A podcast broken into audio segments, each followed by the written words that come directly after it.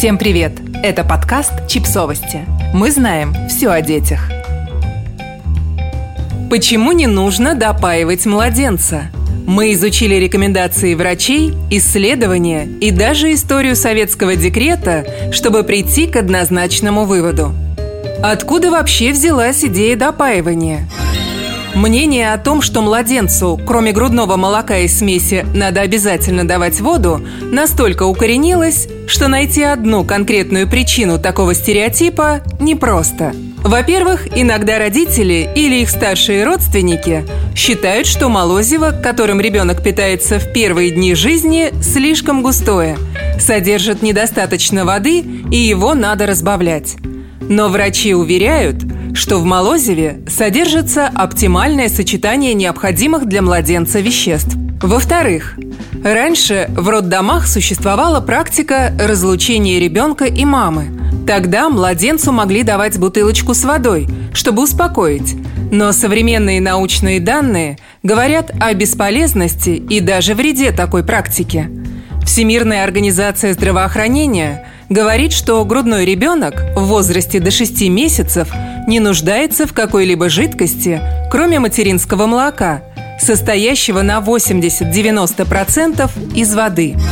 Вода в рационе младенца может привести к нарушению лактации, к чувству ложной сытости у младенца и риску недоедания, а еще это может повлиять на способность усваивать питательные вещества из грудного молока или смеси. Нарушению водно-солевого баланса опасной водной интоксикации. Что такое водная интоксикация? Водная интоксикация или водное отравление – это избыток воды в организме. Такое состояние может привести к серьезным заболеваниям. Почки младенца еще не до конца развиты, поэтому они не могут правильно фильтровать воду, потовые железы тоже только формируются, и дополнительная жидкость в организме ребенка может накапливаться и привести к печальным последствиям, среди которых судороги и отек мозга. Нужно ли давать воду, если кормите смесью? Ему не нужно давать воду отдельно.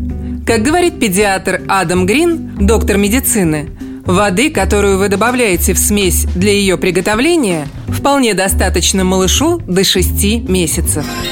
Как быть в жару? В жару прежде всего необходимо предотвратить потерю жидкости, а не пытаться накачать ребенка водой. Это можно сделать, если одеть малыша по погоде в одежду из натуральных тканей. Не выходить на улицу на солнцепек. Время от времени умывать малыша прохладной водой. Важно помнить, что в жаркое время младенца нужно чаще прикладывать к груди. Не волнуйтесь, в жару молоко само становится более водянистым. Или давать смесь. Важно! Делать смесь более водянистой нельзя. Это опять-таки грозит водной интоксикацией. Когда уже можно начинать давать воду? После шести месяцев.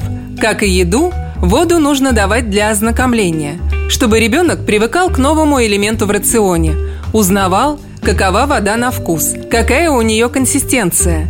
В цифрах. После начала прикорма ребенку можно пить в среднем от 60 до 120 граммов воды в день. Важно! Не давайте малышу соков. Если коротко, сок не несет ребенку никакой пользы, и лучше давать младенцу свежие фрукты и овощи. А какую воду лучше давать? Кипяченую? Здесь нет единого мнения. Некоторые эксперты считают, что кипяченая вода бесполезна, ведь в ней не остается важных микроэлементов, а бутилированная вода содержит оптимальный химический состав. Поэтому какую воду давать ребенку, решают сами родители. Главное – помните об опасности допаивания. Подписывайтесь на подкаст, ставьте лайки и оставляйте комментарии. Ссылки на источники в описании к подкасту. До встречи!